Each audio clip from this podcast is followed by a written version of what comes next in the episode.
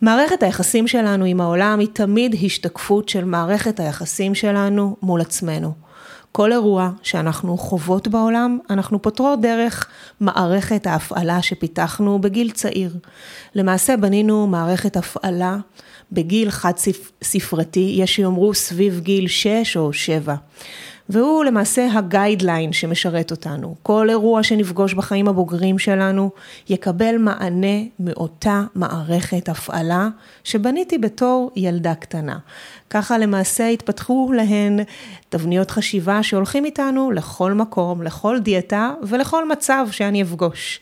לפרק של היום הזמנתי את נעמה פולק היקרה, מייסדת השיטה רזה בראש, שיטה לאימון מנטלי לירידה במשקל באמצעות אבחון ושינוי דפוסי החשיבה, המניעים אותנו לאכילת יתר ואכילה רגשית. נעמה היא מרצה ויוצרת הפודקאסט רזה בראש. ברוכה הבאה! ברוכים הבאים לפודקאסט סודות האנשים הבריאים בעולם, פודקאסט על תזונה, תודעה ובריאות אופטימלית. אני ליב עזריה. וכהאקרית של בריאות אני חוקרת את האנשים הבריאים בעולם, את מצטייני הבריאות שמאריכים חיים באנרגיה גבוהה ובתפקוד אופטימלי עד יומם האחרון. את מסע המחקר שלי אני מפגישה עם מדע אריכות החיים המיטבית, ובכל פרק אביא את העקרונות לפיצוח קוד ההפעלה של הגוף בצורה פרקטית ופשוטה, כדי שגם אתם תוכלו לקחת את הגוף שלכם לרמה הבאה. סודות האנשים הבריאים בעולם מתחילים עכשיו. שלום. איזה כיף שבאת. כיף שהזמנת אותי, תודה רבה. באהבה ענקית, אני סיפרתי לך שאני אני הקשבתי לך ואמרתי שזה כל כך מדויק שניפגש, ואיזה כיף להיפגש קולגות. נכון. זה, זה כיף. נכון, אני מסכימה. אנחנו נדבר היום על, ה, על תבניות החשיבה שלנו ואיך הן מנהלות לנו את החיים. קובעות. כמו, ממש כמו מריונטות על חוטים. ואולי נצלול לפרק, ומאיפה בכלל, מאיפה נולדות תבניות החשיבה שלנו? את אמרת חלק מזה גם בפתיח, הן באמת uh, מתקבעות בגיל חד ספרתי. שאני אומרת מתקבעות, אבל דפוסי חשיבה, אוי סליחה, דפוסי חשיבה תמיד אפשר לשנות בכל גיל, זה דורש עבודה ובעיקר דורש מודעות. כי זה נמצא בחלק הלא מודע שלנו, אנחנו לא תמיד יודעים מה מנהל אותנו, מה גורם לנו להבין את העולם כפי שאנחנו מבינים אותו, ומה גורם לנו לחשוב בצורה שבה אנחנו חושבים. ובעצם כשאנחנו נולדים, אז החלק המודע שלנו הוא לא כל כך מפותח. ולכן המסרים מבחוץ פשוט נקלטים היטב היטב בתת מודע, שהוא כמו איזה ספוג, הכל נכנס פנימה. זה תהליך תקין, זאת אומרת ככה זה צריך להיות, ילד מגיע לעולם והוא מחכה את הסביבה שלו. אז הכל נכנס, העולם שבו הוא גדל, הסביבה שהוא חי בה, וזה מתעצב פה לכדי איזה guideline, אוקיי? הוראות. וכשמדברים על דפוס חשיבה, אני תמיד הייתי מדמיינת, אומרים לי דפוס, איזה מין פס כזה אחד, אבל, אבל זה לא ככה. כי דפוס חשיבה, ה mindset שלנו הוא בעצם רשת, אפשר לדמיין את הרשת של של דברים שיוצרת איזושהי תבנית, והרשת הזאת היא מורכבת מאוסף, מסט, וזה קוראים לזה? mindset, סט של אמונות, של הבנות, של תובנות שאספנו לאורך כל החיים, זאת אומרת ה mindset שלנו מתגמש ומשתנה. לך היום אין את אותו mindset בדיוק שהיה לך לפני שהיית אימא, או כשהיית ילדה, זאת אומרת עברת כמה דברים בחיים שגם עיצבו קצת את האמונות שלך מחדש, אבל אמונות יסוד שלנו על עצמנו ועל העולם, זה אמונות יסוד שמתקבעות עד גיל 6-7, פחות או יותר, שאז החלק המודע כבר מתפתח ו... ואנחנו מתחילים לשאול שאלות. השלב שאנחנו מתחילים להציק להורים ולשאול מלא מלא מלא מלא שאלות, זה השלב שהחלק המבקר התעורר בנו. עד אז פשוט קיבלנו הכל. למה בעצם חשוב לנו לדעת עכשיו בחיינו הבוגרים, שיש לנו תבניות חשיבה שמנהלות אותנו. כי כל דבר שקורה ביום יום שלנו עובר איזשהו פרוסס בפנים, אוקיי? והפרוסס הזה קובע את איך שנתנהג, את איך שנגיב, את מה בסופו של דבר אולי גם נחליט לעשות.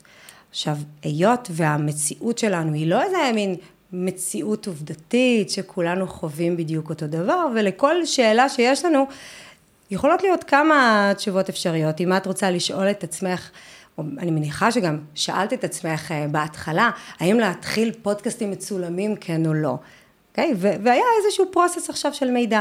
וההחלטה שקיבלת, היא התקבלה בהסתמך על ה mindset שלך, על מה שאת מאמינה על עצמך, על מה שאת מאמינה על העולם, על, על, על איך זה יהיה או מה זה ייתן, ומי שהיא ב mindset אחר יכולה לקבל תשובה אחרת.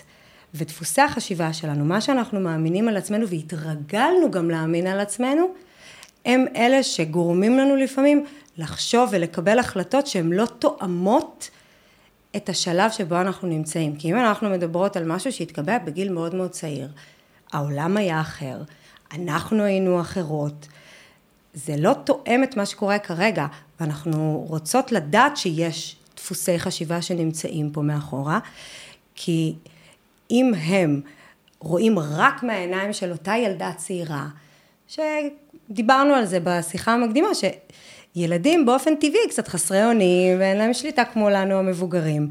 אני אקבל החלטות היום בהתאם לחוסר אונים שהיה לי בגיל חמש, זה לא יקדם אותי באותה צורה שבה אני אקבל החלטות שיותר תואמות את מי שאני היום, ולכן זה מאוד מאוד חשוב לדעת את זה.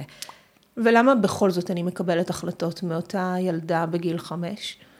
א', כי לפעמים זה חזק מאיתנו, אנחנו לא תמיד עוצרים ביום יום שלנו לחשוב על כל הפרוסס שנמצא פה מאחורה, לא כל החלטה היא הרת גורל, ולפעמים הדבר הזה שאנחנו מאמינים על עצמנו, אנחנו לא יודעים מאיפה הוא מגיע. את בטוח פוגשת בנות, בדוגמה הספציפית הקטנה הזאת של האוכל, שהן אומרות לך, אני לא יכולה לשלוט בעצמי ליד האוכל. על פניו, זה משהו שהיא חווה גם היום. היא לא תשייך את זה לחוויות ילדות שהיו לה, שאגב, לא בהכרח קשורות לאוכל ובדרך כלל גם לא קשורות. ילדים יודעים לשלוט בעצמם מצוין ליד האוכל, אבל יכול להיות שכשהיא הייתה ילדה, והיא חוותה הרבה אירועים והרבה חוויות שבהם גרמו לה להרגיש שהיא לא יכולה. את לא יכולה ואת לא יכולה, ואת זה כן וזה לא, ולא, לא, לא, את לא יכולה לבד, וגרמו לה להרגיש ככה מאיזושהי סיבה. והדבר הזה נשאר איתה, הוא נשאר איתה והוא מלווה אותה בבקגראונד, מאחורי הקלעים. עכשיו, היא פוגשת את זה באוכל, יכול להיות שהיא פוגשת את זה גם במקומות אחרים. אני לא יכולה לטוס לבד, או אני לא יכולה אה, להיות עצמאית, אני חייבת ככה, זאת אומרת, כל מיני לא יכולה למיניהם, mm-hmm. שמאוד יכול להיות שאם היא הייתה מודעת לדפוס החשיבה הזה, שכנראה מעכב אותה בחלק מהמקרים, ובודקת באמת היום, לפי כל היכולות שיש לה היום, הניסיון חיים שלה, כל מה שהיא למדה והיא יודעת, כנראה שהיא תגלה שאת רוב הדברים דווקא כן יכולה, והיא תעשה אותם הרבה יותר טוב ממה שהיא חושבת. ואם היא הייתה ערה לדפוס הזה, היא הייתה יכולה לשלוט בעצמה מצוין ליד האוכל. אותה אישה שאומרת, אני לא יכולה לשלוט בעצמי אה, מול האוכל, מה היא בעצם מרוויחה שם? היא לא ממש מרוויחה כמו שהיא רגילה. כי ה mindset שלנו... או מה היא חושבת שהיא מרוויחה? שהיא לא יכולה לשלוט ליד האוכל. יכול מאוד להיות שהיא תגיד את זה, כי היא מעדיפה לא להתאכזב מעצמה, אוקיי? היו כמה מקרים, הרבה כנראה מקרים שבהם זה קרה, לכולנו אגב זה קורה. מישהי תבליט את זה ומישהי תבליט משהו אחר, זה באמת תואם את דפוסי החשיבה שלנו. אז היא לא תרצה להתאכזב, היא לא תרצה שיתאכזבו ממנה. יכול להיות שהיא תגיד את זה גם כדי להגן על עצמה בצורה הזאת. אנחנו לא באמת יודעים מה מכוון אותנו בכל דבר שאנחנו עושים. הרי אין לנו רק אה, דפוס חשיבה אחד, נכון? יש לנו mindset והוא רשת כזאת גדולה. כל מיני דברים שאנחנו מאמינות על עצמנו נמצאים שם, כל מיני דברים ששמענו, כל מיני מילים, תחושות, הבנות, זה אף פעם לא יהיה רק דבר אחד, והרבה פעמים, אם תשימי לב, אנחנו נפעל מתוך הרצון הזה להימנע מכאב ולהגן על עצמנו ועל ה, על הנפש שלנו, בטח שזה קשור למשקל, לדימוי גוף ולאוכל. זה פוגש אותנו כל היום, כמה פעמים ביום, זה כמו פצע פתוח שעושים לו עוד פעם ככה ועוד פעם ככה, ו, וזה קשה מאוד. אני הייתי בזה הרבה שנים, גם את יודעת את זה. זה חוויה יומית, כל יום כמה פעמים ביום, אם זה מול מראה או מול צלחת, ואנחנו נעשה הכל כדי להגן על עצמנו. אז אה, בא לי בהקשר הזה לתת את הדוגמה עליי, על מערכת ההפעלה אצלי, אה, כש... כשריפאתי את עצמי, אז את יודעת, בחנתי מה, מה קרה אז שהביא אותי לבולמיה ולהקאות היומיות, ומה זה שירת אצלי, והיו שם המון רווחים על פניו, אבל רווחים שקשורים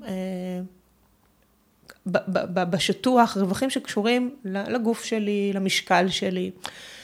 ורק כשנכנסתי פנימה יותר, אה, ואגב, כשהבולמיה שלי אה, התחילה בגיל, בגיל הבגרות שלי, אז זה התחיל שחברה אמרה לי עם עוד ארבע חברות, בואי נלך לשירותים, ונקיתי לו, נאכלתי לו, נקי אותו, וואו, איזה מגניב, את אוכלת, אין קלוריות, כן. וואו, קסם, כן, איפה חותמים? וואו, יצאתי משם כן, אז זה היה, זה, זה היה רגע מאוד מאוד uh, עבורי מכונן, והייתי בטוחה ששם התחילה הבולמיה שלי.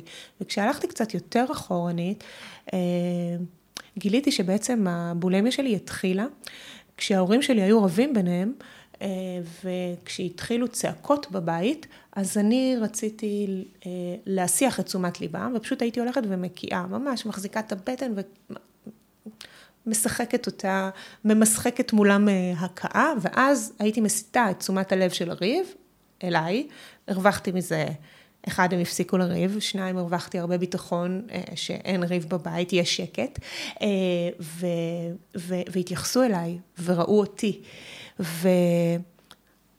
ופתאום מהמקום הזה הבנתי כמה דפוס החשיבה הזה, התבנית הזאת, האסטרטגיה הזאת שבניתי לי בגיל חמש, כמה היא המשיכה לשרת אותי, אה, לשרת במרכאות, כן.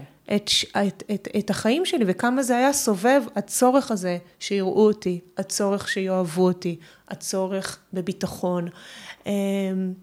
ו, ואני חושבת שזה היה mind blowing לגלות את זה ולהבין איך דברים שלא קשורים לאכילה, שקשורים אולי לקריירה שלי, או לזוגיות שבחרתי, או אה, ל, ל, לילדים, איך הם מנהל, מנוהלים על ידי אותה מערכת לגמרי. אה, אה, הפעלה.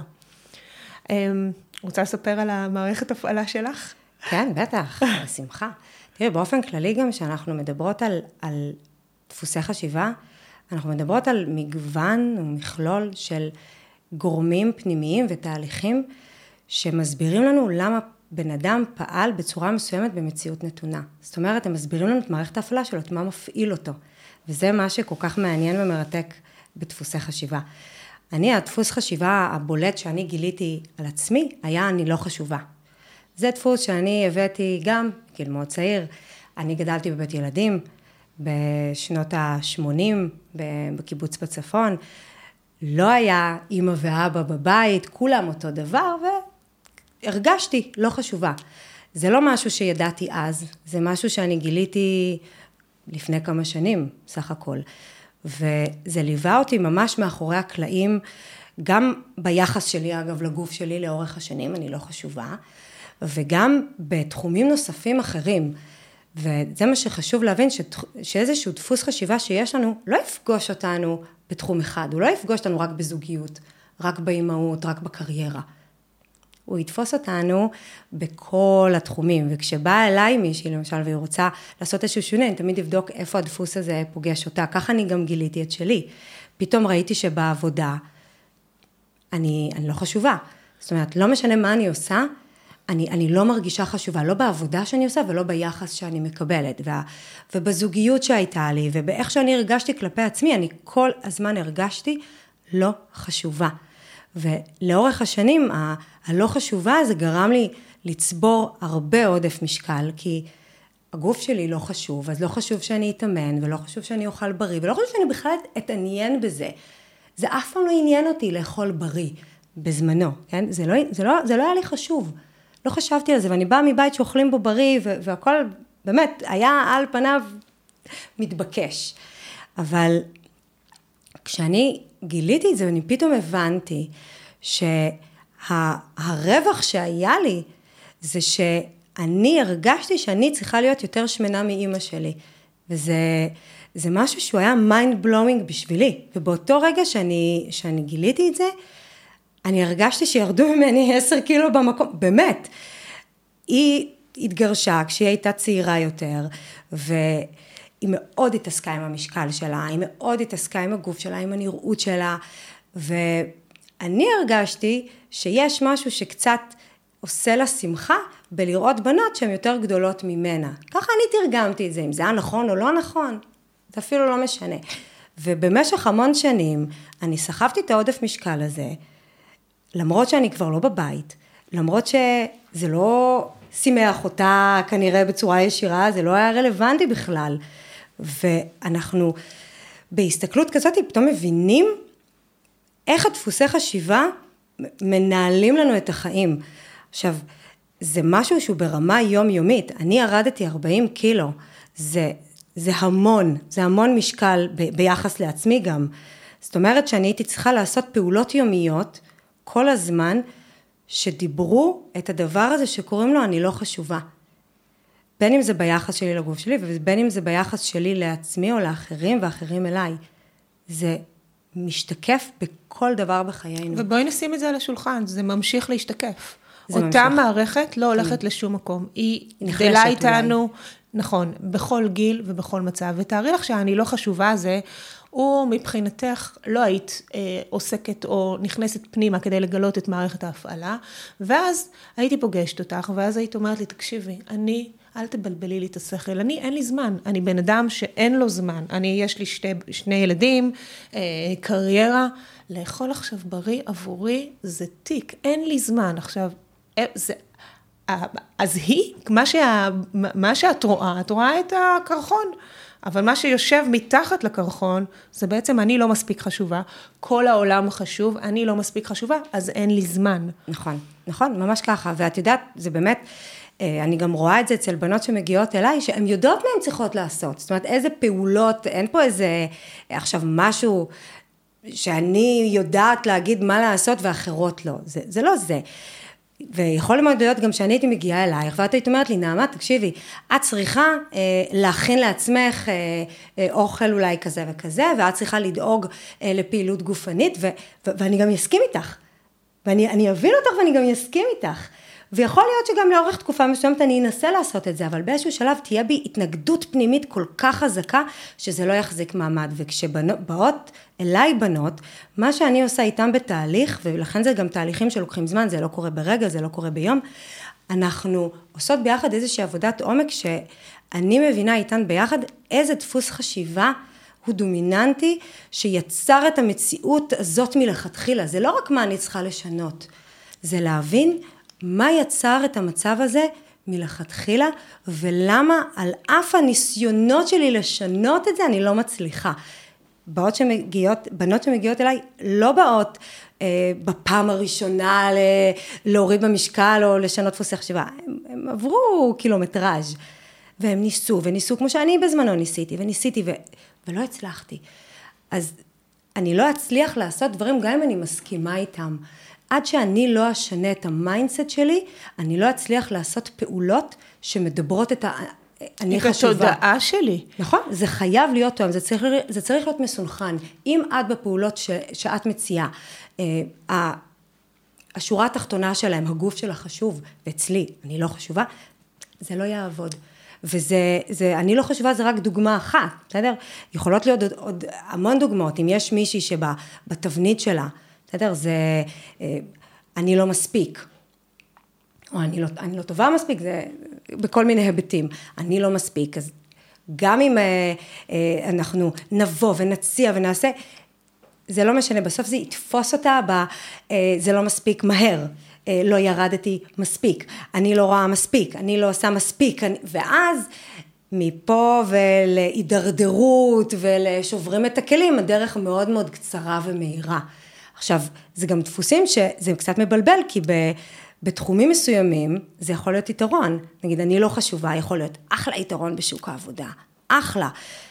על פניו, אני מרצה את הבוס שלי, אני לא חשובה. אני מיישרת קו עם הרצונות שלו, אני שמה אותי בצד, ואני מתקדמת, ואני נורא נורא מצליחה. את יודעת, ואיך יכול להיות שאני מצליחה בזה ובזה ובזה, ורק בזה אני לא מצליחה? וגם בנות שמגיעות אליי מדברות בדיוק את הכאב הזה. איך יכול להיות שאני מצליחה בהכל ובזה לא. כי יש, יש לך דפוסי חשיבה שבתחום מסוים הצלחת להוציא מהם הרבה יתרונות, אבל בתחום הזה הם באים לרעתנו. הם, לא, הם, הם לא תורמים לך. הם, הם לא משרתים אותם, באים לרעתנו. בסוף אה, זה, זה, זה יוצר אצלנו נזק רגשי, גופני, וזה באמת מאוד מאוד מבלבל, הדבר הזה. יש לי בנות שהן סופר מוכשרות, ואני אני רואה אותן שהן יושבות אצלי והן אומרות, אני לא יכולה.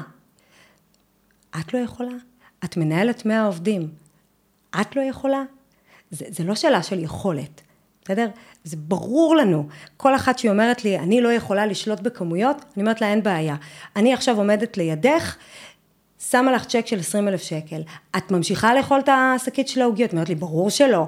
אמרתי לה, ויהיה לך קשה? ברור שלא. אמרתי לה, יופי, זה לא שאלה של יכולת. עכשיו בואי נתקדם. זה לא שאלה של משמעת ולא שאלה של יכולת. למה לעבודה את קמה כל בוקר? מה, לא קשה לך לקום בבוקר? בטח שקשה. אבל יש משהו ב mindset שלך שלא מתנגד לזה. זה כמו שקשה לנו גם להיות אימהות.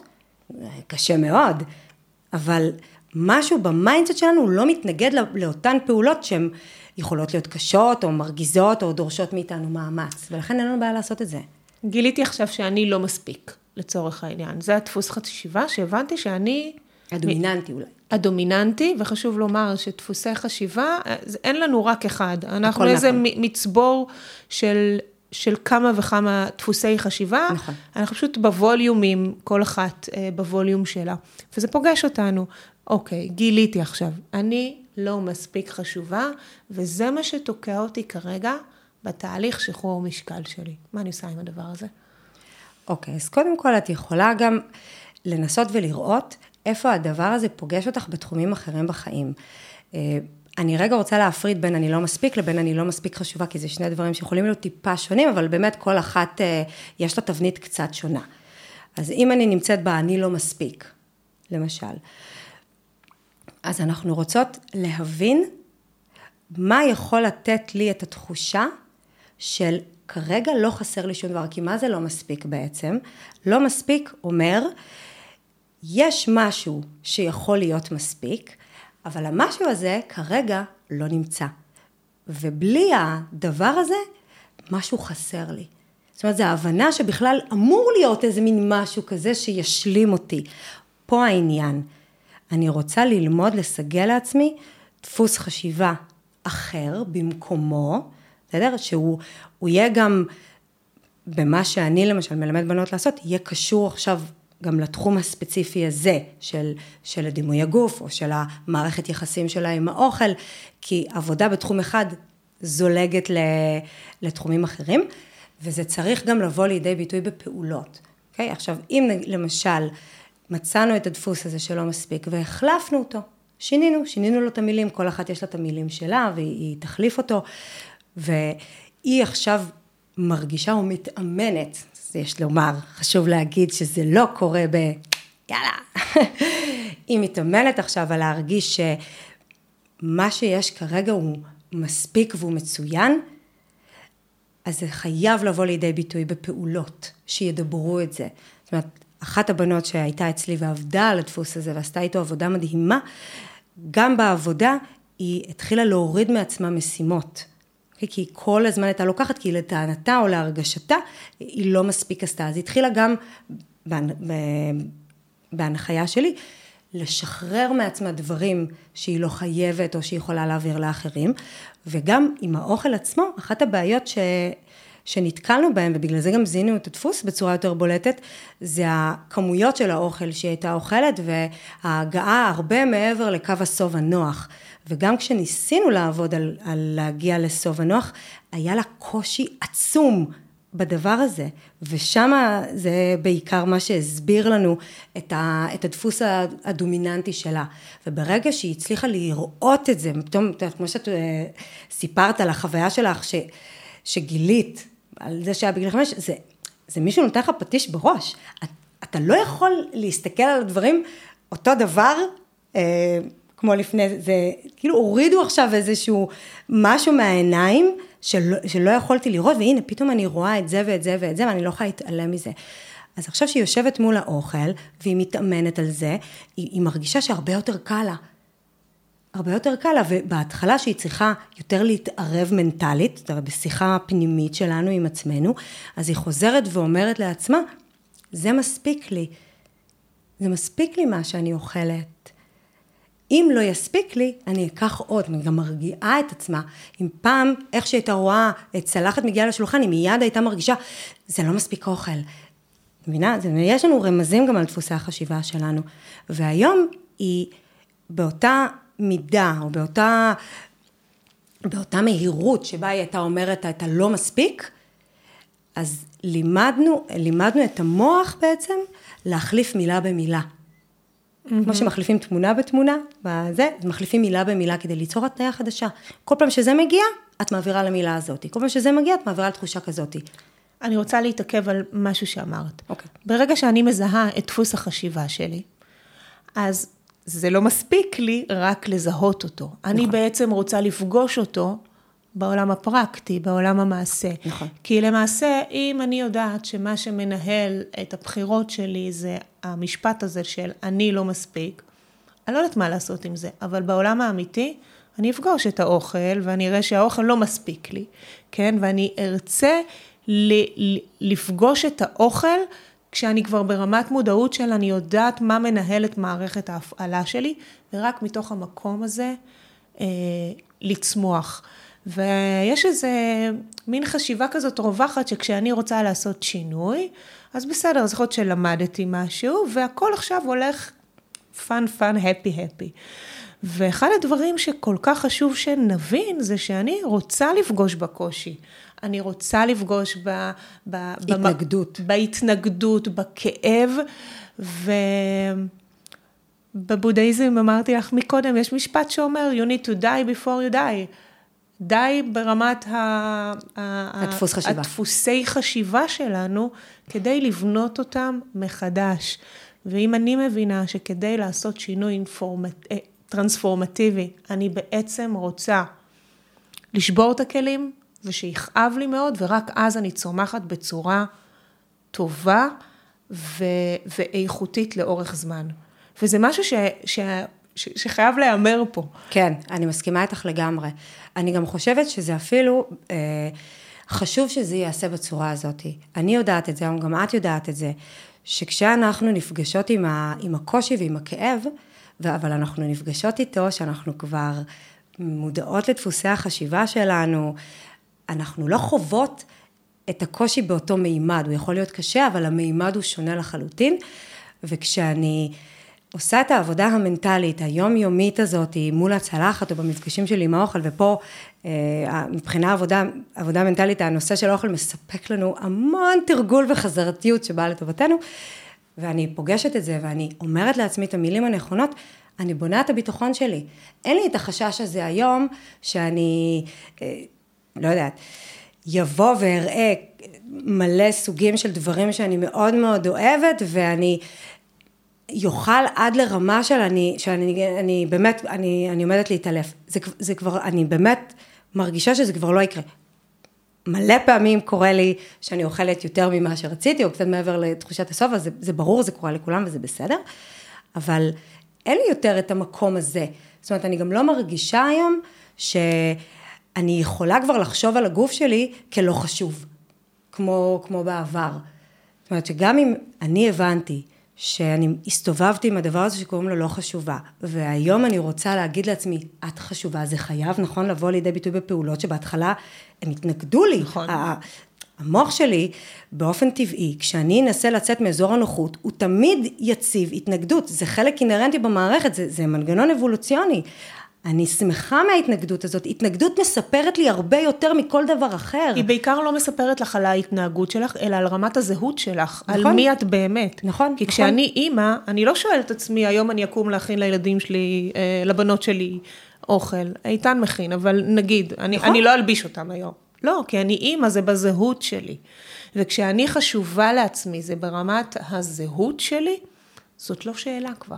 נכון, ואת יודעת מה, אני גם אגיד לך יותר מזה.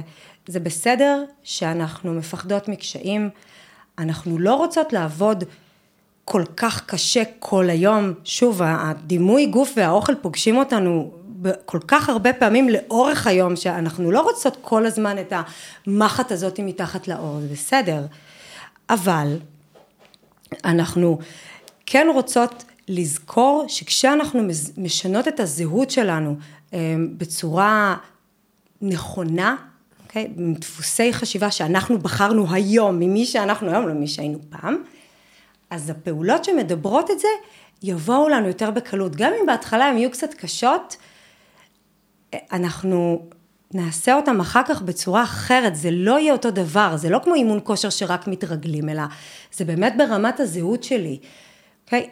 יש לי מישהי, ישראלית מדהימה, שגרה בחו"ל, היא מנכ"לית של חברה, באמת, סדר גודל מאוד מאוד גדול, ואותה אישה עשתה את אותן פעולות כל פעם שהייתה מנסה להיכנס לאיזה, אותן פעולות כל הזמן. שוב אמרנו, אין איזה קסם, והיא הייתה מהנוטשות. יאללה, אני עושה הכל, ונוטשת.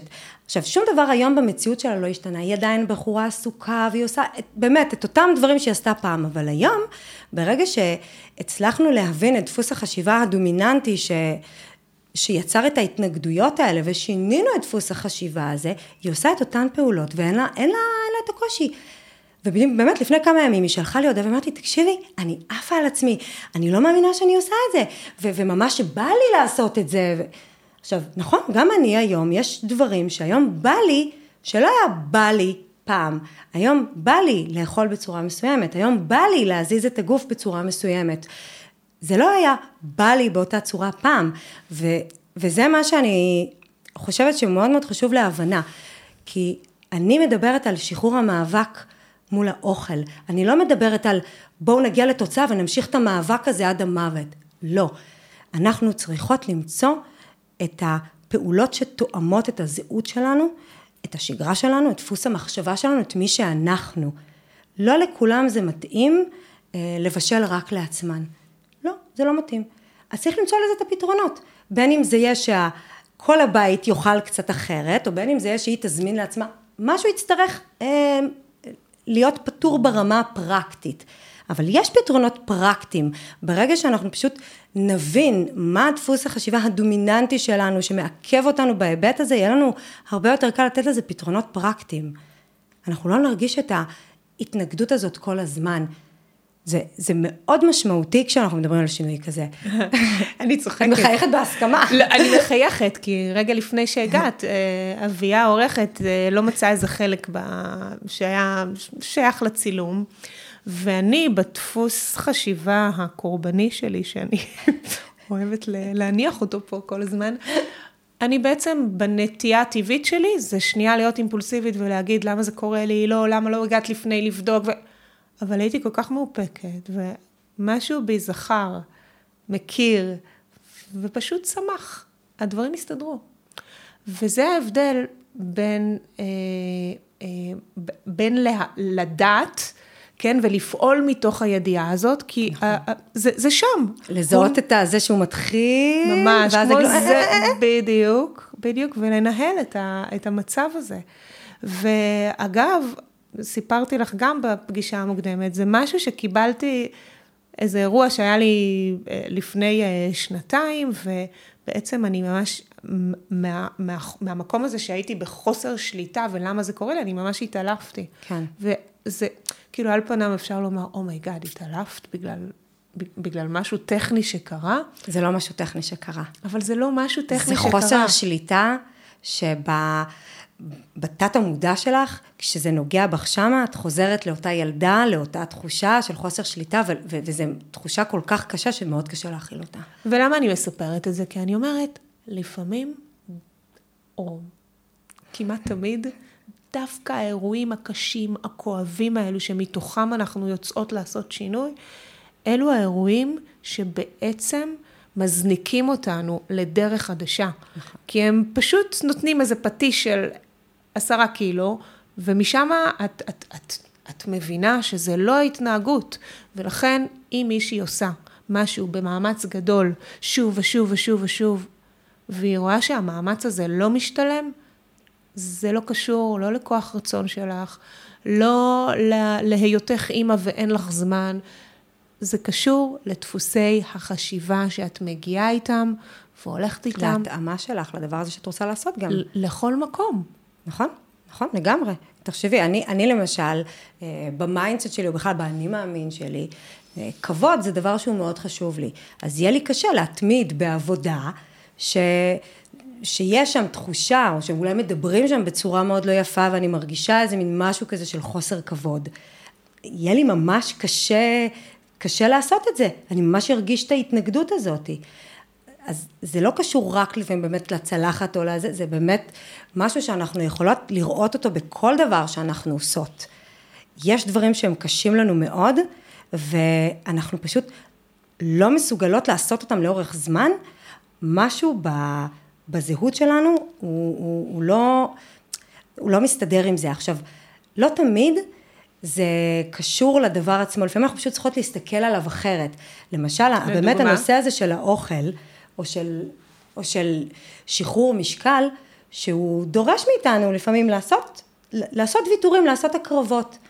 עכשיו, באה אליי מישהי והיא כל הזמן, זה, זה מזכיר לי דיאטה, זה מזכיר לי דיאטה, או זה מזכיר לי דיאטה. עכשיו, אז בואי, אנחנו צריכות גם לדבר, אנחנו צריכות גם לדבר על הדברים האלה, על מה זה באמת דיאטה, או בכלל, איזה מהדברים שעשיתי שמה, היום אני יכולה לעשות משהו שקצת דומה לזה, אבל אני רוצה ללמוד להסתכל עליו קצת אחרת, ולא מיד ללכת למקום הזה, כי, כי, כי זה רק מרחיק אותי מהדבר עצמו. בסדר? זה לא בדיוק יהיה אותו דבר. והייתה לי דוגמה שרציתי להגיד, וברח לי מהראש כי אני קצת מתרגשת, והייתה דוגמה ממש ממש טובה. אני עכשיו לא זוכרת לא אותה. לא זוכרת אותה. אני בטח אזכר בעוד רגע, כן. אבל בהקשר בעצם של, אה, של נשים שמגיעות ורוצות את השינוי, אבל לא מוכנות לשלם את המחיר. כן, זה... תשמעי, אם אנחנו למשל אה, נפגשות עם האוכל ולפעמים לא מקבלות את התוצאה שרצינו. קורה? תמיד יקרה. בוודאי. זה בדיוק הקטע שזה תמיד יקרה. אני רוצה להבין שאני לא צריכה לצפות מעצמי לתוצאה מסוימת, אולי מה שיותר חשוב לי להבין זה איך להתמודד, להתמודד עם אתגרים. כי אני מתייחסת הרבה פעמים לנושא הזה של האימהות, כי, כי זאת עדשה מאוד חשובה, שאנחנו יכולות באמצעותה להתייחס ולהסתכל אחרת לחלוטין על כל מערכת היחסים שלנו עם האוכל. מה, אין פעמים שבא לי להעיף את הילדים מהבית? ברור שכן. אה, מעצבנים אותי? כן. הילדים שלי לא מושלמים? הם לא מושלמים. אני אוהבת אותם? אני אוהבת אותם מאוד. או, הנה רגע, אז אני יכולה לאהוב את הגוף שלי למרות שהוא לא מושלם. הנה, אני יכולה, זאת אומרת, יש לי את האפשרות הזאת, הנה, פה זה קיים. אוקיי, בוא נעשה העתק הדבק, בואי נבין רגע מכאן. עכשיו, גם עם, ה, עם הבן זוג שלי, לפעמים רבה יכולה לריב פיצוצים, בסדר, זה אומר שעכשיו שוברים את הכלים? זה אומר שאם היום באתי ואני לא יודעת, התפרצתי עליו, דיברתי עליו באמת בצורה מאוד לא יפה, אז אני, טוב, זהו, אני לא יכולה, אני, אין, אבוד לי, אני, אני מתפרצת על אנשים, אני לא, אז אה, בוא, אני לא אהיה בזוגיות. למה אנחנו לא אומרות את זה בזוגיות וב... ובהתמודדות שלנו עם, עם נושא האוכל, זה כן, אני לא עמדתי בזה, זהו. עכשיו אני, די, אני לא יכולה, אני אבודה, אני, אני, אני לא אצליח, אני לא... והזמן התאוששות הזה, נכון, ה... לקום ו...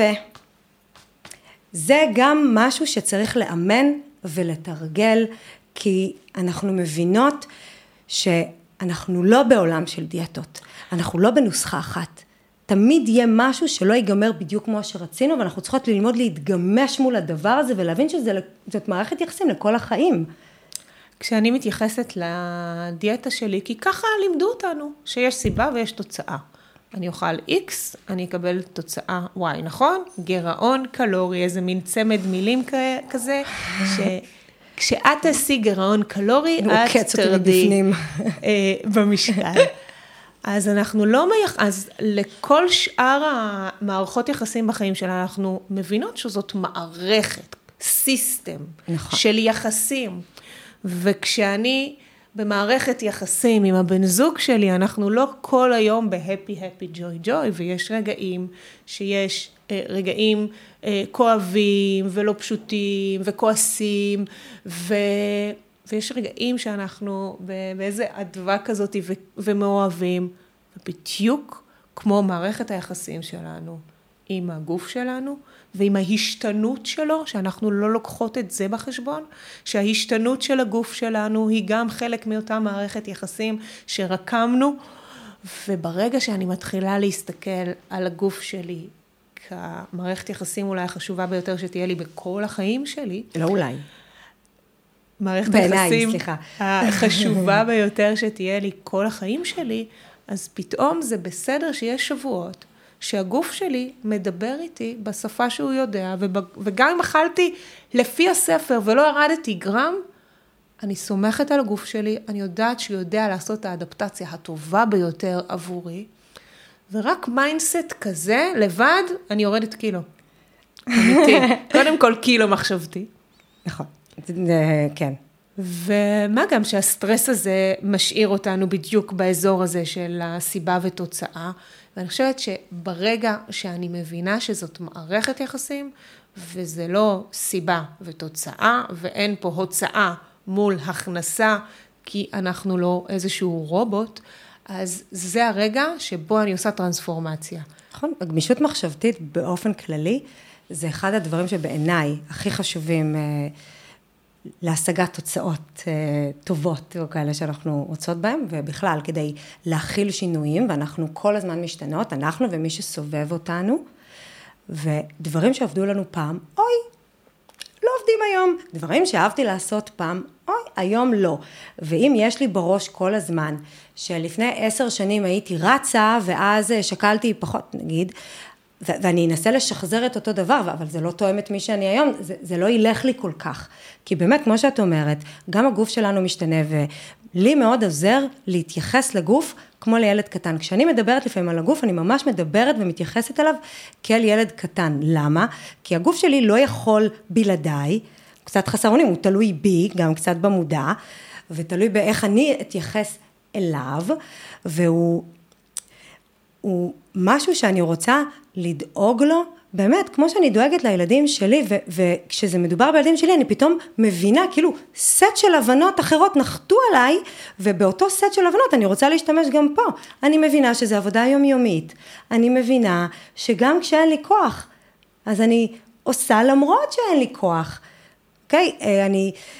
עם, עם הילדים שהם גדלים ומשתנים ואני משנה את עצמי ואת הפעולות שלי, אז גם כאן אותו דבר, אני לא אותו דבר כל פעם, זה לא רק ההיריון, זה לא רק הלידה, זה, זה גם אחר כך, אנחנו עוברות המון המון שינויים, גם הגוף שלנו, והוא לא צריך להיות כל פעם אותו דבר כדי שאני אוהב אותו, כמו, כמו בן זוג.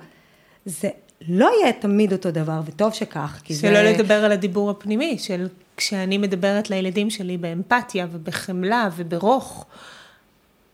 וזה לא אותו אופן שאני אדבר אל עצמי ואל הגוף שלי, ואת יודעת, דיברת על נשים שמגיעות ואומרות, אני מנכ"לית של חברה, אני אה, אה, מחזיקה 100 עובדים, אני, יש לי, אני סופר הישגית ותחרותית, ו...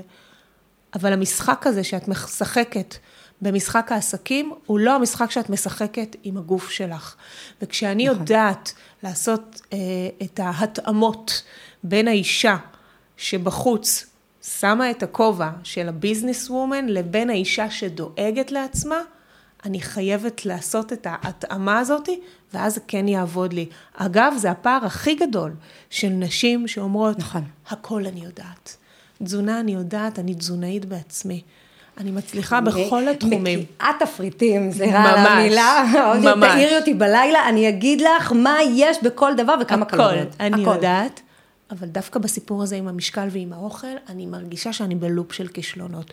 ותחשבי איזה פער מטורף, אישה חובה, בין אותה אישה שככה היא מצטיירת בחוץ, לבין אותה אישה שיושבת באוטו ותוקעת את הלאפה שלה, או לא עומדת בפני עצם דומם שנקרא עוגה. איזה תסכול זה. אפשר אני... להבין את התסכול הזה. זה מאוד מתסכל, וגם, את יודעת, אנחנו חיות בחברה שהיא חברה שמנופובית ברובה. בואי נודה על האמת. ואני יודעת גם את התחושה שלהן, של את יודעת, לעמוד אולי מול אנשים, וכשהיא יודעת בינה לבין עצמה, שהרבה אנשים בקהל חושבים עכשיו כל מיני דברים עליה ועל סגנון החיים שלה, כי להרבה מאוד אנשים יש רזה שווה הצלחה, או שמנה שווה עצלנית, או כל מיני דברים כאלה. עכשיו, ברור שהיא לא עצלנית, וברור שזה לא הדבר, ו, וברור שהיא עושה המון, ו, ואולי אה, באמת היא קצת לא התאימה פשוט את הפעולות שהיא עושה לדפוס המחשבה שלה. Okay, כי זה באמת העניין. ונכון, זה פער אדיר, וזו תחושה שהיא גם, היא יוצרת את, את אותו לופ כל פעם, של הכישלון, והבושה, והאשמה, וכל הרגשות האלה שהם, בסוף הגוף גם יודע לדבר אותם, הרי הגוף יספר לנו את מה שהנפש שלנו מרגישה. והוא יראה לנו, הוא יראה לנו מה אנחנו באמת חושבות על העולם ועל עצמנו. והוא יראה את זה בכל מיני דרכים, בכל מיני כאבים, גם בתחושת רעב, שהנפש שלנו היא בלא מספיק, שהנפש שלנו היא נפש במחסור, הרעב הוא רעב מוגבר. אנחנו נרגיש את המלחמה עם הרעב עוד יותר, ולא כי אנחנו מדמיינות את הרעב הזה, זה הדבר האחרון שהוא מדומיין. וכחלק מתהליך של שינוי שאנחנו עושות, כי אנחנו רוצות באמת בסוף לחיות את הדבר הזה באופן שגרתי ו- ו- ונוח, ולא להיות עסוקות בזה כל הזמן, אנחנו צריכות למצוא איזה שהן פעולות או דברים שיכולים להתאים ללוח הזמנים הצפוף שלנו, גם אני אימא לשני ילדים קטנים, גם אני אישה עסוקה, גם אני עצמאית ויש לי עסק והכל, ואני מוצאת את הפעולות היומיות, כי זה תמיד יומי, שמדובר על, על הבריאות של הגוף שלנו, אני, אני מוצאת את הדרך לעשות את זה בצורה שלא תגרום לי כל הזמן להתנגד עם עצמי. בסדר? למשל, יש לי כלבה, אז אני יורדת איתה למטה, וזה המון צעדים ביום, הדבר הזה. עכשיו, זה מאוד עזר לי, כי פה אין שאלה של כן רוצה, לא רוצה, כן בא לך, לא בא לך, את, את יורדת. אני גם uh, מנקה הרבה את הבית, זה מאוד מרגיע אותי, אני באופן, באופן ברור ו... ומחושב, החלטתי שאני זאת שאנקה את הבית, כי זה גם פעילות של הגוף וזה גם מרגיע אותי, יש בזה הרבה, אה, את יודעת, כמו ריפוי בעיסוק כזה. אני יודעת. כן, זה ממש, ואת יודעת, הרבה אומרים לי שאני דומה למוניקה גלר, מחברים. נכון. נכון.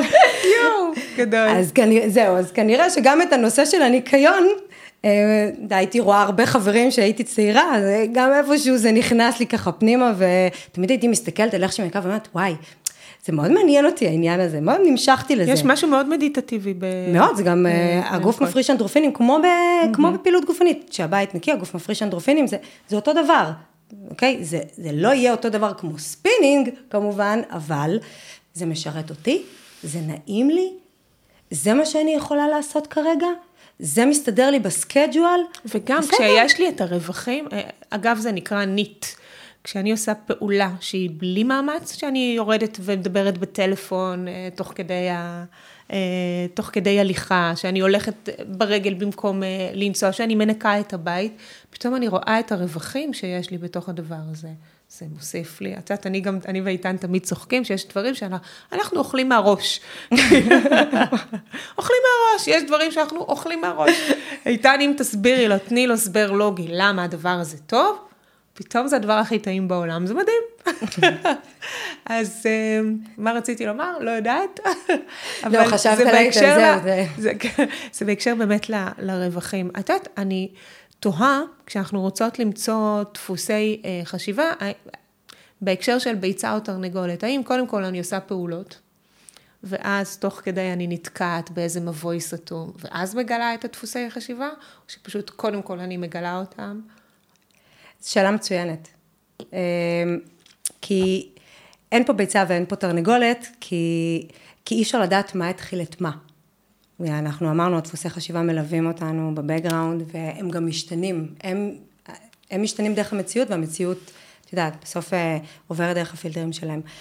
ואי אפשר באמת להבין את דפוסי החשיבה שלנו בלי להסתכל על data, על data קיימת, על דברים שקרו לנו, שקורים לנו בחיים, איפה הקשיים שלנו, איפה הדברים שהם שהם גורמים לנו להרגיש בצורה קיצונית יותר מדברים אחרים. אחרת, בסוף, למה בנות באות אלייך או אליי? הן באות כי יש משהו ביום יום שלהן שמפריע להן והן רוצות לשנות אותו. אז זה למשל דוגמה למשהו שהוא מסמן לנו שמשהו פה לא תואם. זה, זה משהו גדול, ואת הדבר הגדול הזה אפשר לפרק לדברים קטנים, כי כל דבר בסוף מתרגם את עצמו לפעולות. אז כשבנות מגיעות, אבל כבר יש לנו דאטה, הם לא נולדו היום. צריך לעשות עבודה קצת אחורה, בסדר? גם כדי להבין ולהרכיב את התמונה, ובמקביל לזה, אנחנו עושות אה, התנהגויות, או מחליטות לעשות התנהגויות מסוימות, שידברו את השפה אוקיי, או את הזהות החדשה שאנחנו רוצות להרכיב לעצמנו. אם אני רוצה עכשיו, אה, מבלי שאני יודעת שאני לא חשובה, בלי קשר, אני רוצה לקחת איזה שהן פעולות ולעשות שינויים ביום יום שלי, אם זה להכין אוכל, או אם זה לעשות פעילות, או אם זה לישון יותר זמן, בסדר? אם יש לי את האפשרות, יש הבדל הרי ב, בין מישהי שירה בלילה עם תינוק לבין מישהי שירה בלילה עם נטפליקס. להרבה מאוד נשים כן יש את האפשרות לישון, הן פשוט לא עושות את זה. אז אנחנו יכולות להסתכל על, על איזה שהן הנחיות כלליות גורפות, מים, אוקיי, אה, שינה, ולראות האם היא כן מצליחה לעשות את זה או לא מצליחה לעשות את זה, ולפי התחושה שלה, או לפי באמת ההתמודדות שלה עם הדברים האלה, אפשר לגלות המון המון דברים. את בטוח גם נתקלת בזה. מלא נשים לא שותות כמעט מים. אני שואלת מישהי, תגידי, כמה את שותה? שתי כוסות ביום.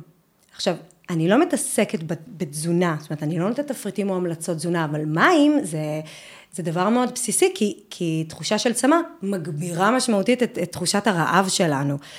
ואני אומרת לה, אוקיי, בסדר, בואי, בואי, בואי נעלה, בואי נעלה לאיזה ליטר וחצי, שתיים ככה ביום. ויש כאלה שהם, בסדר, מצליחות להבין את הרציונל ו- ו- ועושות את זה, אבל יש כאלה שזה ממש ממש קשה להם. ממש. עכשיו, מי שזה ממש ממש קשה לה, כבר זה יכול לסמן לי מהניסיון שלי להבין שכנראה איפשהו בבקגראונד יש לה תודעת סבל, וההבנה של ששינויים צריכים לבוא עם סבל נורא נורא גדול. ועכשיו תבוא לי ותגיד לה, תעשי חמש דקות מדיטציה, תעשי חמש דקות תרגיל כתיבה, שבי בנוח, בכיף, ו... ואולי תעשה את זה פעם, פעמיים, והיא לא תצליח, כי משהו פה בתבנית שלה, זה לא מתיישב, התבנית לא תואמת. וזה לא מסתדר לה. ואני יושבת מול מישהי ואני אומרת לה, תקשיבי, בואי, תחשבי שיש לי כדורים נורא נורא יקרים. והכדורים האלה, כשאת לוקחת אותם, הם טובים לאור הפנים. והם עוזרים לפעולת העיכול, והם עוזרים לריכוז, והם משפרים את המצב רוח, והם תורמים לבריאות שלך, ואת יודעת מה? הם גם תורמים לתחושת שובע. כמה את משלמת על הכדורים? אם היה לי כדורים כאלה ומוכרת לך אותם באלפיים שקל לקופסה, היית לוקחת אותם כל יום? היית, היית דואגת? היית מצליחה להסתדר עם זה? היא אומרת לי, כן. בבקשה, קחי כוס מים, הנה, בבקשה, זה, זה אותו דבר. זה לא חייב לבוא עם איזשהו מחיר ותג סבל מאוד מאוד אה, רציני. אז זו באמת דוגמה לזה שהקשיים שלנו, ב, בכל מה שאנחנו מדברות עליו, באורח החיים, כבר יכול לסמן לנו על, על דברים שנמצאים לנו מאחורה. כי יש לנו שנים של דאטה בהתעסקות עם אוכל וגוף ומידות והשוואתיות או כל מיני דברים כאלה. והקשיים, גם ממה שהם חוו עד היום, כבר יכולים לספר לנו. אם באה מישהי ומספרת שהיא, באמת הבעיה המאוד מאוד קשה שלה זה שהיא מגיעה עד פיצוץ מאוד מאוד גדול.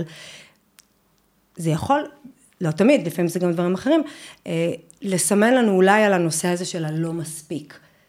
אוקיי? Okay? ואם מישהי אה, עשויה אולי לדאוג לכולם חוץ מלעצמה, אה? והיא תגיד לך, תקשיבי, אין לי זמן להכין אוכל. את מכינה לילדים? כן. ולמה לך? לא, אני, מה פתאום? לילדים אני מכינה בבוקר, אבל אני לא, אני לא אחתוך לעצמי תפוח לעבודה, למרות שהיא כבר, הסכין כבר פה, המגע, הכל, הכל מוכן. אז יש פה משהו שיכול כבר לסמן לנו, ואני בטוחה שכל אחת, אחד שמקשיבה ומקשיב, יכול להבין בינו לבין עצמו, אני גם ראיתי את העיניים שלך מזזות כשדיברנו, איפה זה פוגש אותו. איזה דברים ביום יום שלנו כבר שמים לנו את הפוקוס. וואו. את יודעת, כש... אני חושבת שהדבר, דרך אגב, אמרת חמש דקות מדיטציה, אני חושבת שבעולם היצרני שלנו, אחד הדברים הכי קשים לנו זה לפגוש את עצמנו. לא לחמש דקות, ל-20 שניות. ל-20 שניות לשבת ולהיות רק אני עם עצמי, ו, ו, וצפים דברים. והמקום הזה זה מקום של נשים, אני חושבת שלא מאפשרות לעצמם. לפגוש את עצמן. לפגוש את עצמן. גם לא ל-20 שניות. ודרך אגב, אז אם את שואלת מכל הדברים, מכל הפעולות הקטנות, כשלפגוש את עצמך, אה, זה אולי אחד הדברים הקשים ביותר, כי אז עולה רגש ואני לא יודעת מה לעשות איתו. בטח, בגלל זה האימון המנטלי הוא אימון מאוד מאוד מורכב, ובעיניי הוא הרבה יותר קשה מאימון גופני. כי על פניו זה נראה שתרגיל כתיבה לרבע שעה יהיה יותר קל מסקווטים או מספרינט. במידה מסוימת אולי, אבל זה יהיה כנראה יותר קשה למי שלא מורגל בזה, אני מדברת על התרגול המנטלי, הוא יהיה מאוד מאוד קשה כי הוא יהיה הרבה יותר מפחיד. מה כבר יכול לקרות בסקווטים? אז יהיה לי קשה, אז יהיה לי קשה. מה אני כבר אגלה? שקשה לי? אני יודע את זה כבר. אבל לעומת זאת, מה אני עשויה לגלות שאני במדיטציה? מה אני עשויה לגלות שאני בשקט עם עצמי? שאני, שאין לי על מה לחשוב? שאני לא יודעת לחשוב על עצמי? שאני פתאום מגלה כל כך הרבה כאב בפנים? אולי אני בכלל יודעת בדפוסי המחשבה שלי, חלקם אמרנו מודעים, חלקם גם לא מודעים, שאני מתחזה ואני מפחדת לפגוש את זה. תסמונת המתחזה זה, זה דבר מאוד נפוץ, בטח בשוק העבודה, בטח עם נשים מצליחות שמרגישות שבנושא האוכל וה, והמשקל הן חוות את הכישלון היומיומי הזה והן מרגישות אולי קצת פוני וקצת מתחזות וזה דבר שהוא מאוד מפחיד להיפגש איתו. גם, את יודעת, את מדברת על, על, על, על זהות קורבנית, זה לוקח שנים להבין דבר כזה ולהגיד אותו. יש לי זהות, או הייתה לי, או, לא, או יש לי את ההיבטים האלה. כי, כי לכולנו יש. זה דורש הרבה אומץ, זה נורא מפחיד. מה יחשבו עליי? מה יחשבו עליי אם אני לא אעשה סקווטים? לא הרבה, ש... כנראה שלא. החשש שלנו ממה יחשבו עלינו, הוא, הוא חשש אה, סוגר והוא מכווץ. ואני חושבת שכשאנחנו עושים תרגולים מנטליים, או בכלל כשאנחנו רוצים לראות שינוי קורה בחיינו, אנחנו צריכים להסכים להשתנות בעצמנו. כי אם אנחנו לא נשתנה בעצמנו, אנחנו נמשיך את אותו דבר. וכשאנחנו רוצות להשתנות, זה ההבנה הזאתי שהשינוי, אני מביאה את כל כולי, והמערכת הזאת היא מורכבת. והיא גם פיזית וגם מנטלית וגם רגשית וגם רוחנית, ובעצם הדוינג בלי הבינג והבינג בלי הדוינג, והתודעה חייבת להיות שם כחלק אינהרנטי בתוך תהליך של שינוי.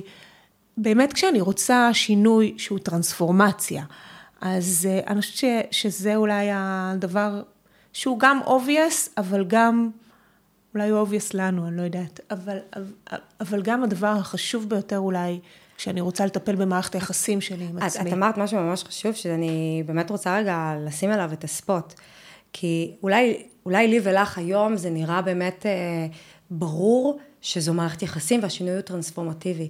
אבל אם תחשבי על זה, מה לימדו אותנו בשפת הדיאטות כל החיים? לא, זה לא לתמיד, זה רק עכשיו קצת, זה פרויקטלי. אז תיכנסי לזה ברבק ותסיימי עם זה. ו... ואנחנו סוחבות שנים את המשוואות האלה ואת השפה הזאת, הרי שפת אם היא, היא חלק מדפוס החשיבה שלנו, שפת הדיאטות בישראל ובכלל בעוד הרבה מדינות בעולם, זה שפת אם. זה שפת אם לא מדוברת ולכן היא הרבה יותר גרועה, כי אנחנו לא ממש מבינים מה גורם לנו לחשוב על הדברים באופן שאנחנו חושבים עליהם.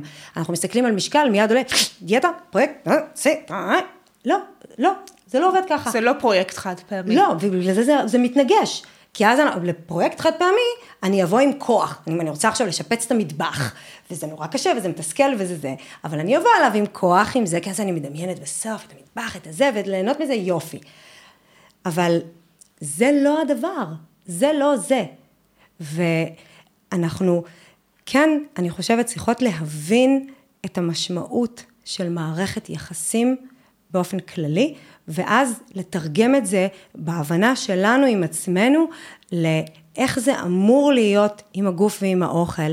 ואני חושבת שהמעבר, לפחות שלי, לאימהות, ובטח של הרבה אחרות, יכול ללמד אותם הרבה, בואי נגיד שהם כבר עשו את המעבר הזה, את הטרנספורמציות האלה. הן מנוסות בזה, הן לא יודעות אפילו שאת הקשה ביותר הם כבר עשו, וכל מה שנשאר להם לעשות זה העתק הדבק, כי הנה, הם חיות עם, עם איזושהי מערכת יחסים שהיא סופר מורכבת וסופר קשה, והן מצליחות בה, והן עושות אותה, ו, ושם הכללים הם אחרים. ואותו דבר גם פה, אם רק היינו עושים העתק הדבק על אותן הגדרות של מערכת הפעלה, זה היה מסתדר לנו יותר בקלות. בסדר? למה שלא בא לי לקום בבוקר לעבודה, אני בסוף כן קמה, אבל לא בא לי ללכת לאימון אה, מנצח, או בא לי שוקולד, כן, וזה לא, כי, כי אני לא חושבת שהקושי הזה אמור לבוא שם, יש איזושהי מין ציפייה כזאת שלא יהיה, לא יהיה קשה. לא, לא, די. אבל, אבל רגע, גם בבית קשה. גם, אבל אנחנו לא נחווה את הקושי באותה צורה ברגע שנשנה את ההסתכלות שלנו, את ה mindset שלנו לגבי הדבר הזה, אנחנו באמת נחווה את זה אחרת. לגמרי. את זוכרת שאמרתי לך שבוובינר שלנו, של ה... ש... ש... שמתקיים לפני תוכנית הסייקל, אז נשים... נשים שהן אה, נמצאות אצלנו בסייקל, עשו שינויים מטורפים, ירדו כמויות במשקל, והן כותבות, הן כותבות על התוכנית, והן כותבות נתראה בסייקל הבא. ואז באות נשים, ברמה הכי הישרדותית, ורושמות, לא הבנתי, אם היא כל כך הצליחה, למה היא צריכה לבוא שוב פעם אחרי חצי שנה? זה המקום הזה של ההבנה שמערכת יחסים עם המשקל ועם האוכל זה חדר כושר תמידי, יומיומי, והוא לא הופך להיות יותר מורכב, ההפך, זה לזוז רגע מאזור הנוחות כדי להגדיל כן. כל הזמן את אזור הנוחות הגדולה שלי. אז, אז, אז בדיוק חיבר אותי למקום הזה. כמו במערכת יחסים עם, עם הבן זוג, כשאת משקיעה במערכת היחסים הזאת, יותר נוח לך בה. נכון. נכון? אם תבוא מישהי, אה, כשהיא נמצאת בתוך מערכת יחסים אה, מורכבת ולא מתקשרת, מהמקום הזה, מאוד קשה לה עכשיו לדמיין איך כיף לה בבית עם בן הזוג שלה. הגיוני. אבל נעשה fast forward, והם ילכו לטיפול, הם יעשו את העבודה והכל, יהיה להם קשיים גם אחר כך, אבל ההימצאות בבית או ביניהם תהיה הרבה יותר כיפית ונעימה. אז בואו נשים לב בבקשה על העדשה שדרכה אנחנו רואות.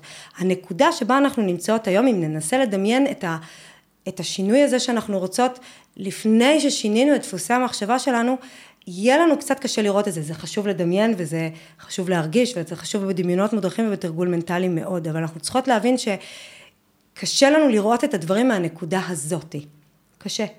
ודברים אחרים בחיים שלנו מאוד יכולים לעזור לנו לקבל פרספקטיבה, כמו באמת, כמו הדוגמה הקטנטנה הזאת שנתתי עכשיו, שאמרתי את זה למישהי פעם אחת, נפל האסימון, אני אומרת לי, וואי, תודה שאמרת לי את זה, כי זה באמת. נכון, זה נופל. נכון, זה נופל. וגם אני, כשלפעמים אני סופר עסוקה, באמת, ואין לי זמן ואין לי זה, אני עוצרת, אם אני מרגישה שאני כבר גמורה, כי אני זוכרת את החשיבות של ההתאוששות, ואני זוכרת את החשיבות של ההפסקות, ואני זוכרת את החשיבות של, ה, של האני חשובה, של כמה באמת אני יכולה לתת יותר, גם לאחרים, גם לעבודה, גם לדבר שאני הכי עסוקה בו עכשיו, אני אוכל לתת יותר אם אני אקח כמה דקות הפסקה. וזה לא קל לי באותו רגע, אבל אני כן צריכה שיהיה לי את, ה... את, המלל הנכון, את הזווית ההסתכלות הנכונה, שתזכיר לי את זה באותו רגע.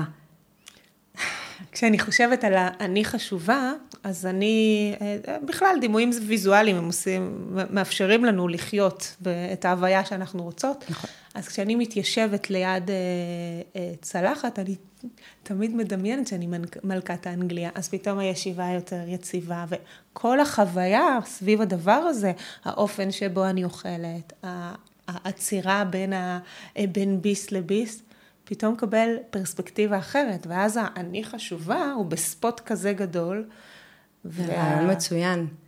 מעולה מה שנתת. והאין לי מספיק, הוא בכלל הוחלש כרגע למינימום. ללא. חשובה. בדיוק, כן. זה הוחלש. אז אני חושבת שדימויים ויזואליים גם מאפשרים לנו לקבע את הזהות החשובה שלנו, החדשה שלנו. אה, כן, כמו שאני מתייחסת לגוף כמו ילד. נכון. זה אותו דבר. נכון. אני פתאום מבינה, כשאני מסתכלת עליו ככה, אני שמה את המשקפיים שלי כי אתה אומר, אה, אה, אני כן יודעת מה לעשות, אה, אני כן יכולה לסמוך על עצמי, אה, הוא משתנה? אה, לוקח זמן קצת להכיר אותו? כן, הנה, יש תינוק בבית, לק... לוקח זמן להכיר, עד שאת מזהה את הבכי של הקקי, עד שמזהה את הבכי של הבקבוק, לוקח זמן. אבל אנחנו לאט לאט מכירות אותו, ולאט לאט אנחנו מבינות אותו יותר, ולפעמים הם רק מתחילים עם ה... אה, אה, אה, בלי הדרמה הזאת עכשיו. ממש. נכון. כשאנחנו לומדות להכיר את הגוף שלנו, אנחנו גם נדע לזהות את זה. יכול להיות שעד עכשיו פשוט גם לא הקשבנו לדברים האלה ולא היינו ערות לזה, קשה לנו לדמיין את זה. בואו ניתן לעצמנו את ההזדמנות ללמוד, להקשיב. זה לא, זה לא טרנספורמטיבי ברמה של, אה, ah, הבנתי שאני צריכה להקשיב לגוף, אז אני כבר מיד יודעת להקשיב לו. יש הבנה ויש פרקטיקה, וזה שני דברים שונים. גם ללמוד לאכול לאט או לאכול באכילה קשובה, זה דורש תרגול. אני גדלתי במקום שבאמת, שאם אם לא לקחת מהר, לא היה לך. בסדר? אז, אז אני באופן טבעי אוכלת מהר. שנים שאני מזכירה את זה לעצמי ועושה עם זה את העבודה, זה, זה אוטומטים. אבל אני חושבת שאם פעם לא הייתי מבינה את המקום שזה הגיע ממנו, אז היה לי מאוד מאוד קשה, כי באמת הרבה שנים אמרתי, יא, אני חזירה. נכון, התוויות אני... האלו שאנחנו שמות על עצמנו. נכון. אה, ומגדירות אותנו. כן, כי אני ככה, אז זה ככה, ו... ואז התרגום, בהתאם לדפוסי החשיבה שלנו, בסוף כל פעם מייצר לנו את אותה מציאות. אז איזה כיף, כל עוד אנחנו פועלות על דפוסי החשיבה, זה סימן שאנחנו חיות ונושמות והתעוררנו לבוקר חדש, לסייקל חדש. זה נכון. היה לי סופר מרתק, תודי אה, שיכולנו לשבת פה עוד איזה שעתיים.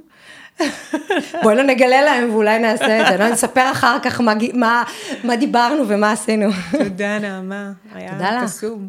תודה רבה.